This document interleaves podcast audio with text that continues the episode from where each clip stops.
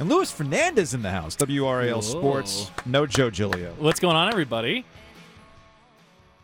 You know, typically when there's two Cubans on the radio, it's my dad that's involved. Yeah. So here we are, two Cubans on the radio in the studio. Wow. I love it. I love it. It's it's history in the making. The the Cuban flag inside of me is waving. I'll put it. Uh, I'll put it in the radio baby book. Uh, so we got plenty of things going on today, but we'll obviously start with the Carolina Hurricanes yesterday afternoon on the island. Uh, The thing is, Louis, this this is a team that can be frustrating when they lose, but at in the back of your mind, you know that they're absolutely capable of bouncing back. They've done that all year. They're Yes. a very resilient group. I mean, there is a different conversation to, ha- to be had about attrition with talent, Mm-hmm. but in the time being against the Islanders, they keep finding guys who step up. So the legend of Mackenzie MacEachern was born. Great name, by An the way. amazing name.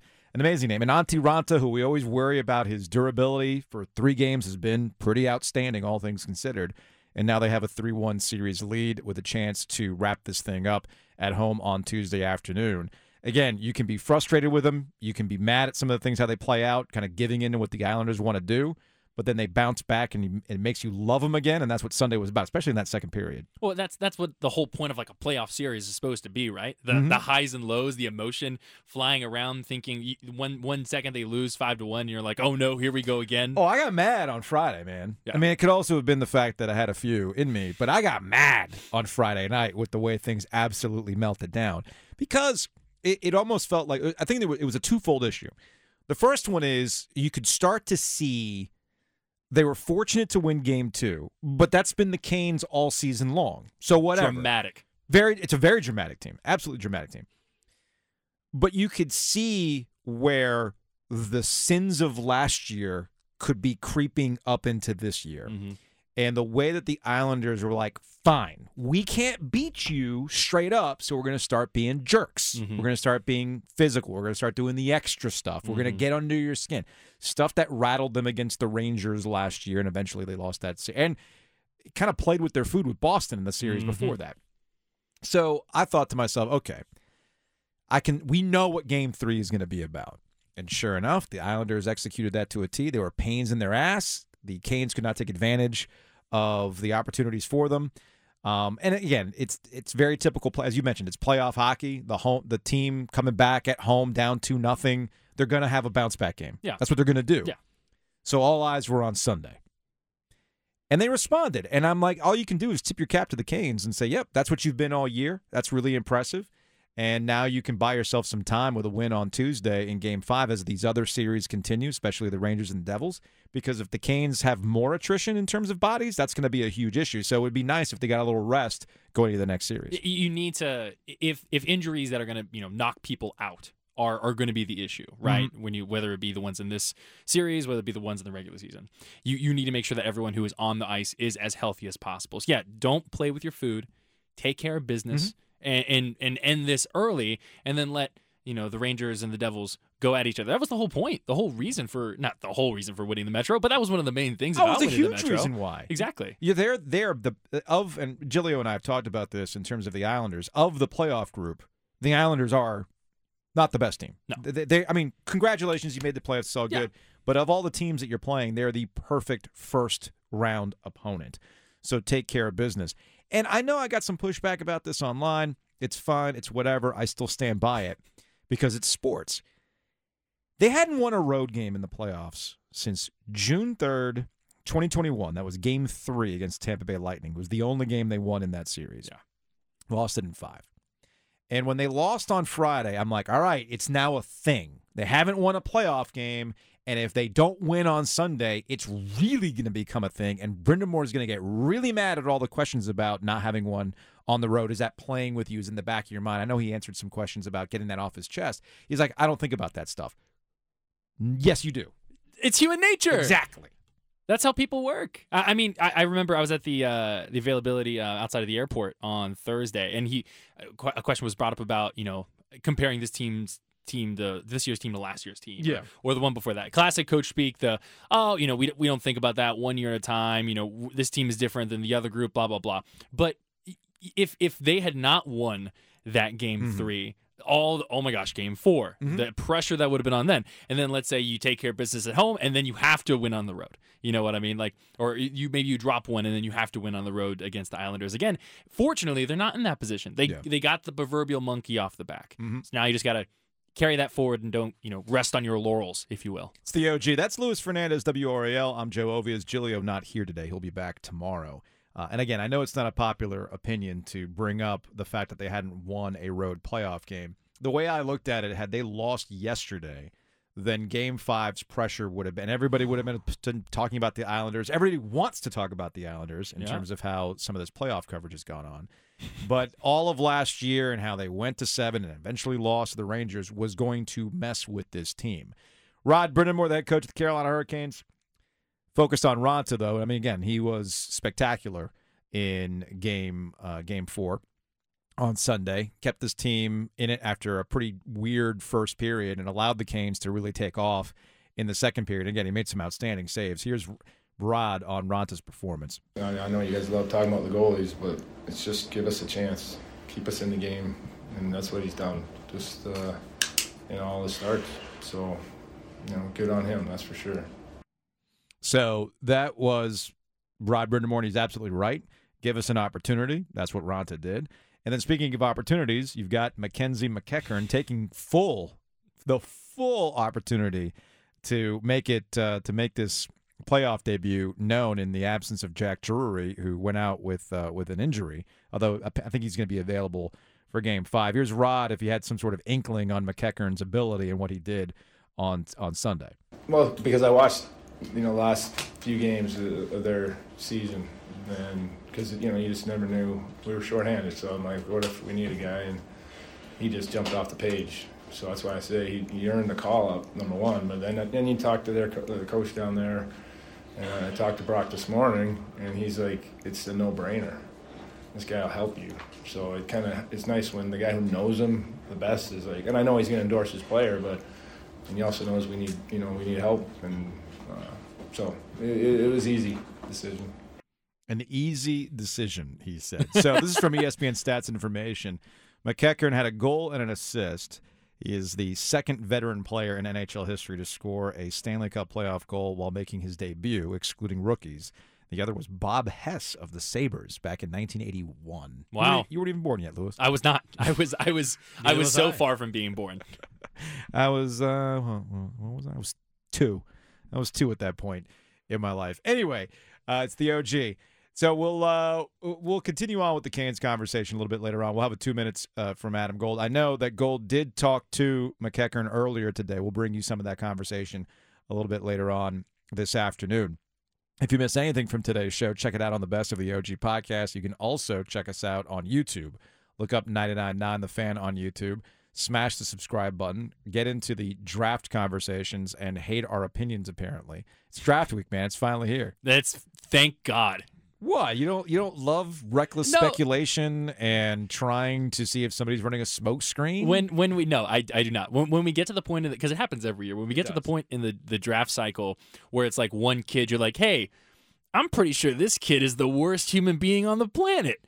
That's C.J. Stroud is the victim of that this year. Yeah, CJ Stroud, and it was all based. That's how I know this is a lame draft. Yeah. because the worst thing that could be, I don't even not concocted around CJ Stroud was a Brady Quinn throwaway line on a podcast about the Manning Passing Academy Which- and whether or not he went. I don't even think that was true. no, based on the response to what Brady Quinn had said, it doesn't look like it was true.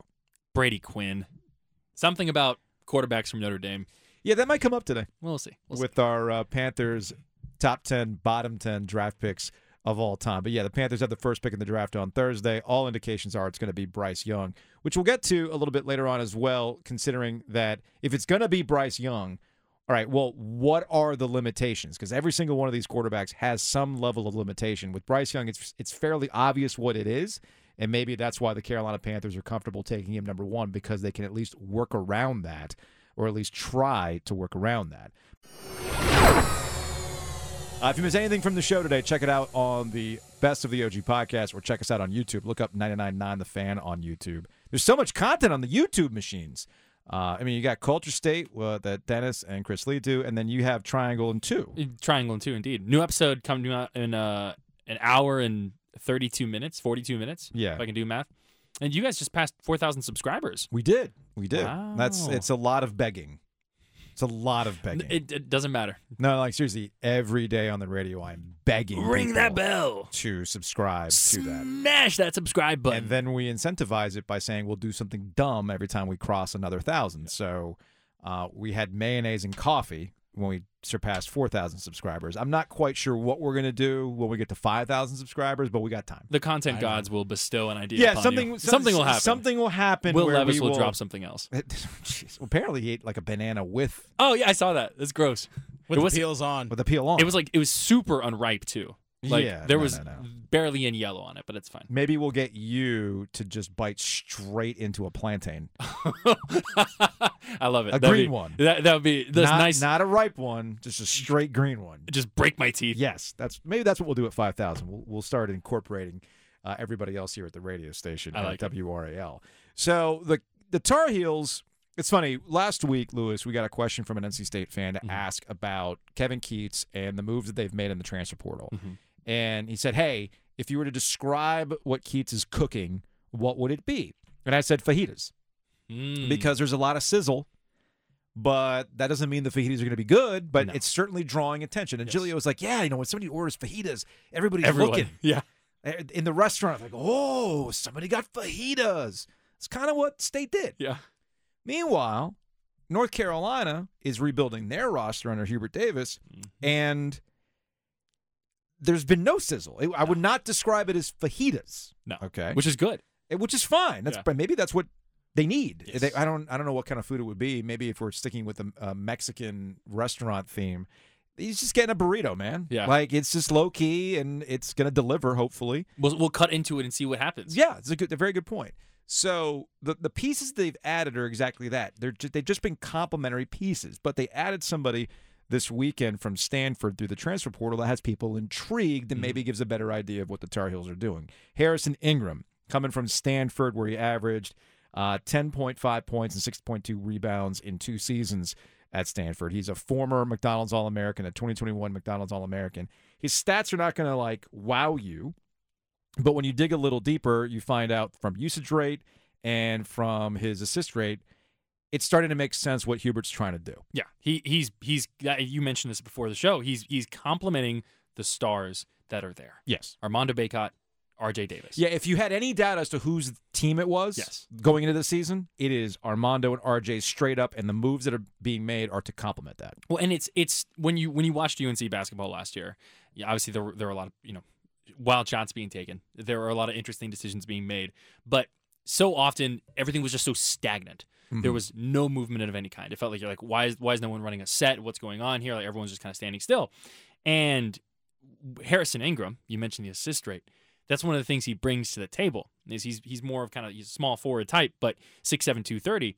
But he likes to have the ball in his hands. Mhm. He likes to operate uh, in, in a way where he's facilitating the offense. He's not the best shooter by any means. He's he's not bad, but he's not great. He's Sure. shooting like I think it's like thirty percent, thirty one percent from 3 Mhm. But having the opportunity to just be a complementary piece, I think is going to be huge for him. His, I mean, his usage rate was like almost twenty five percent, which is which is wild. Again, don't. I'm not going to act or pretend that I watched a lot of Stanford basketball, but those those who did will just tell you that Ingram found himself in a bad spot where he was carrying a team, and that's Yeah. where the usage rate comes in. So it's a again, it's a change of scenery. It's a fit. What's your role on this team? And then again, that gets back to clearly what Hubert Davis wants this team to be a team that is predicated on Armando Bacot and R.J. Davis. And I know a name that's been kicked around. I know uh, our friend Cheryl McMillan over at Inside Carolina. I saw Field of 68 point this out as too, point this out as well. That if you're looking for Ingram's potential role, people keep bringing up Theo Pinson back in 2018. Yes. So what what was Theo Pinson doing in 2018? Well, he was essentially operating that kind of point forward type role, where his athleticism was crazy, but he was he was fitting into what his role was, helping to facilitate that offense, taking the shots where needed, playing good defense, doing whatever he could uh, to essentially be the glue guy, if you will. Now, Harrison Ingram is not Theo Pinson, so I think everyone should just take take a deep breath from. A, a Tar Heel favorite. uh, Will he will he crash press conferences? I, something tells me he will not. okay, I just want to Um, double check. Those those moments uh, live in my mind forever. But no, I, I so maybe not you know the direct comparison, but it's that type of role, which I think is something that this Carolina offense in particular has desperately needed. Someone else who can facilitate, someone else who can take the pressure off of the primary ball handlers. Let R.J. Davis on occasion go find his shot, go do his thing, um, instead of trying to have to be just the straight point guard the entire time. Complementing more of what that team has, I I think that's going to be really big. If he can, he doesn't have to be out here averaging like six assists a night type thing, but someone who you know has a great assist to turnover ratio, who facilitates offense and does not let things stall. That's what Carolina needs. So right now, uh, the additions to the Tar Heels have included. I mean, it, it got off to a little bit of a quiet start with Paxton Wojcik. Now that's like a fun story because Doug Wojcik was an assistant. There's like a picture of Paxton as a baby at the Smith Center. Now he gets like to replicate that. Okay, cool. Uh, so he's coming over. He was at uh, what Brown, Yes. and then that was followed up by Jae'Lyn Withers, Louisville. Again, another complimentary piece that can be on the wing. And then I think things started to click. Things started, the light bulb started to go on for people when it was Cormac Ryan from Notre Dame Yep. coming through. Now, here's a guy who can shoot, Mhm. but again, a complimentary piece uh, that's going to work within whatever offense that Hubert Davis wants to run. Also, and Giglio brought this up last week when we started getting an idea of what this team was going to look like.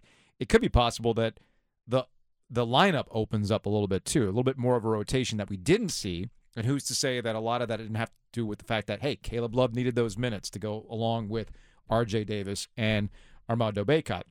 So if you have everybody understanding their role, you might see almost. I don't want to liken it one for one for what Duke did, but you'll remember Duke last season ran through a lot of different lineups. Some of some of it because of necessity, because of Yeah, injuries. The other way is just how Jon Scheyer wants to run that team. Have everybody step up when they need to step up. That could be what Hubert Davis is trying to do. Well, and, and th- to me, that's like one of the biggest question marks about about Hubert, just as a coach in general, right? Is how does he continue to uh, handle and manage just rotations Yeah. and and depth minutes like that? So t- to me, because I mean, you look at everyone who left. I know there's a lot of oh, so many people left Carolina. Well, so Mhm. many people who did leave Carolina were coming off the bench were those who were not getting those extra minutes necessarily that I think anyone in college basketball nowadays would would be wanting uh, at a program like Carolina. So I I think that's that's really going to be is, is key, right? Is is what do these players? It's great, you know, having someone like you know uh, Paxton Wojcik or or Jae'Lyn Withers come through, but if they're not playing, then what's the point? Right, right. No, I'm, I'm I'm with you on that. I'm with you on that. I don't know if we don't know what Hubert Davis's No. coaching style or because there's a transitionary piece here, and it's one thing that I was screaming in year one when people were mad about Hubert Davis and the record not really being great until they went on their run. Obviously, we know the rest is history. And people were very upset about how last year played out because he didn't really do the things he said he was going to do in terms of the rotation and depth and everything else. Uh, and they kept largely making the same mistakes. But again, I viewed that as a carryover of a group, a core group that Roy Williams had brought in. So I looked at it more of the group than I did the coaches. That Mhm. this group had not lived up to the hype. At some point, you do have to put the onus on the players. You have to be careful about it. They are Sure. college players at the end of the They're, day they're you know But- kids. there was enough data on the group to kind of understand what they were because it wasn't like they were great in Roy Roy's last season. No. Okay. So I've been screaming, let's just wait to see what this program looks like when it's Hubert's guys, when he really has a say in the roster. And I know what the, the pushback on that is. Well, didn't he recruit these guys into Roy Williams? Y'all, Roy's the coach. Exactly. Okay? They're coming to play for Roy. He might have been instrumental in recruiting, but ultimately it's Roy's guys. So we'll see how this goes going forward. But as with all things transfer portal, t- you have two things that I always keep in mind. The first one is let's wait till the roster shakes out. I think we've seen that now. We got an idea of what UNC is trying to do. And then the second part, your guess is as good as mine, man. your guess is as good as mine. They might hit, they might not. No. And if you thought recruiting was a little bit of a crapshoot, so can the transfer portal.